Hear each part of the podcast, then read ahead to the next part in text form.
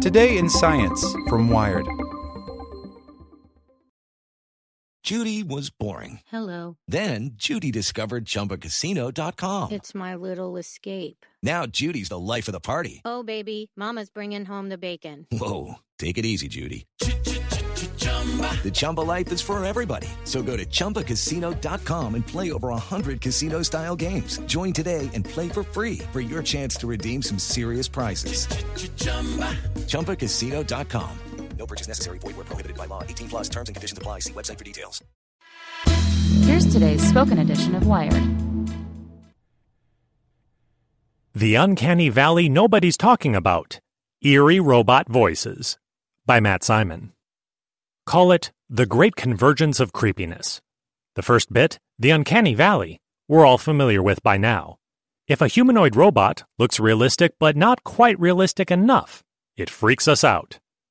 So far, that idea has been applied almost entirely to robot faces and bodies, but it's less known as a phenomenon in robot voices.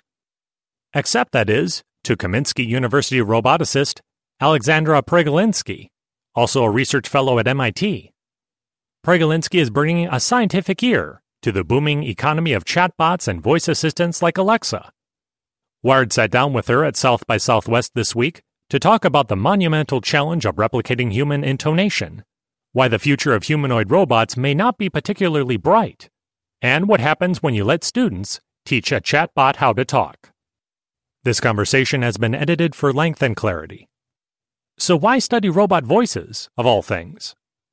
When you think about robots, the creepiness is not only in the face and in the gaze, although that's very powerful. It's also very often in the voice, the way it speaks. The tonality itself is a very important thing here. That's why we got interested in chatbots, and so we built our own. The chatbot was talking to my students for a whole year, mainly learning from them, so you can gather what kind of knowledge it got in the end. How many curse words? They were humiliating it constantly, which is perhaps part of the uncanny valley, because when you think about it, why are they being so nasty to chatbots? Maybe they're nasty because the chatbot is just a chatbot. Or maybe they're nasty because they're insecure. Is there a human inside that thing? What's going on with it? That happens with physical robots too. There was a study in Japan where they put a robot in a mall to see what kids would do with it. And they ended up kicking it and calling it names. With kids, I have a six year old, it's a jungle. They're on that level where nature is still strong and culture is not so strong. When you create a very open system that is going to learn from you, what do you want it to learn? My students always talk to that chatbot, and they're so hateful. Maybe it's cathartic for them. Maybe it's like therapy. Maybe it's therapy related to the fact that you're processing these uncanny valley feelings. So you're angry, and you're not sure what it is you're interacting with. I feel that these weird relationships with chatbot assistants, where they're super polite and people are just throwing garbage at them, is a weird situation, as if they were some lower level humans. Chatbots can take different forms, right? It can be just text based or come with a digital avatar. We found that the chatbot that also had an avatar was very annoying to people. It gave, in most cases, the same response as the text one, but the differences in reaction were huge. In the case of the text chatbot, the participants found it very competent to talk about various topics. But another group had to interact with one that had a face and gaze, and in terms of the affective response, it was very negative. People were constantly stressed out. Conversations with the text based chatbot were usually twice as long. What about how your chatbot behaved? How was it as a conversationalist? Whenever you had a conversation, the chatbot would try to mirror what the other person was saying. For instance, if you said you hated sports and the conversation was long enough, the chatbot would say, I hate sports too. So it could be lying to you. Of course, constantly. It was also flipping a lot. So, for instance, you had one interaction where it presented itself as a Republican, and you had another interaction where it presented itself as a Democrat and a very progressive person. Hating sports and loving sports, hating certain nationalities. It was interesting to see, but it was signaling certain potential dangers related to these interactions. When you think of yourself as a company, let's say you build yourself a chatbot. You're Nike, and then the chatbot says it hates sports. What would you do about that? Or worse, it gets racist. Which happens actually. I think our chatbot was still very controllable in many ways, and it was surprising to us to see how frequently it was flipping. We did curate some of the content it was presenting, but then it diverged from that so easily through interactions with other people. Beyond the semantics, when it comes to current robot voices, what is throwing people off specifically?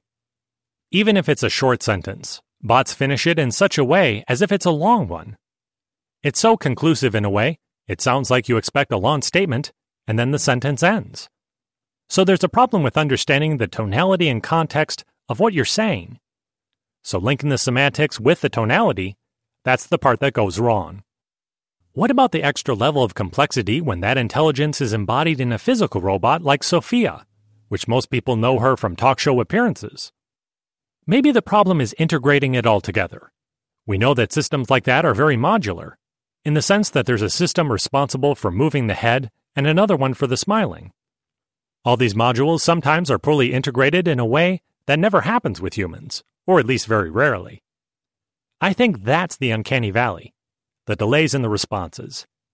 It requires really big computational power. But I have no doubt that it's the future. Maybe not for this company, maybe not with this particular case. Unless humanoid robots get abandoned altogether. That's also an option. I think it's possible. Really? Why would you say that? Because I think that if you have some sort of system that's easily classifiable as a machine, but is still super smart and responsive, perhaps that's enough. Why would you care? It could even be a box that leans forward or backward, making those little gestures that indicate that it knows what kind of emotion that is. Perhaps people want something that looks like a vacuum cleaner and speaks to them, rather than have a Sophia, which is already so disturbing. Judy was boring. Hello. Then Judy discovered ChumbaCasino.com. It's my little escape. Now Judy's the life of the party. Oh, baby, Mama's bringing home the bacon. Whoa, take it easy, Judy. The Chumba life is for everybody. So go to ChumbaCasino.com and play over 100 casino style games. Join today and play for free for your chance to redeem some serious prizes. chumba ChumbaCasino.com. No purchase necessary. Void where prohibited by law. 18 plus terms and conditions apply. See website for details.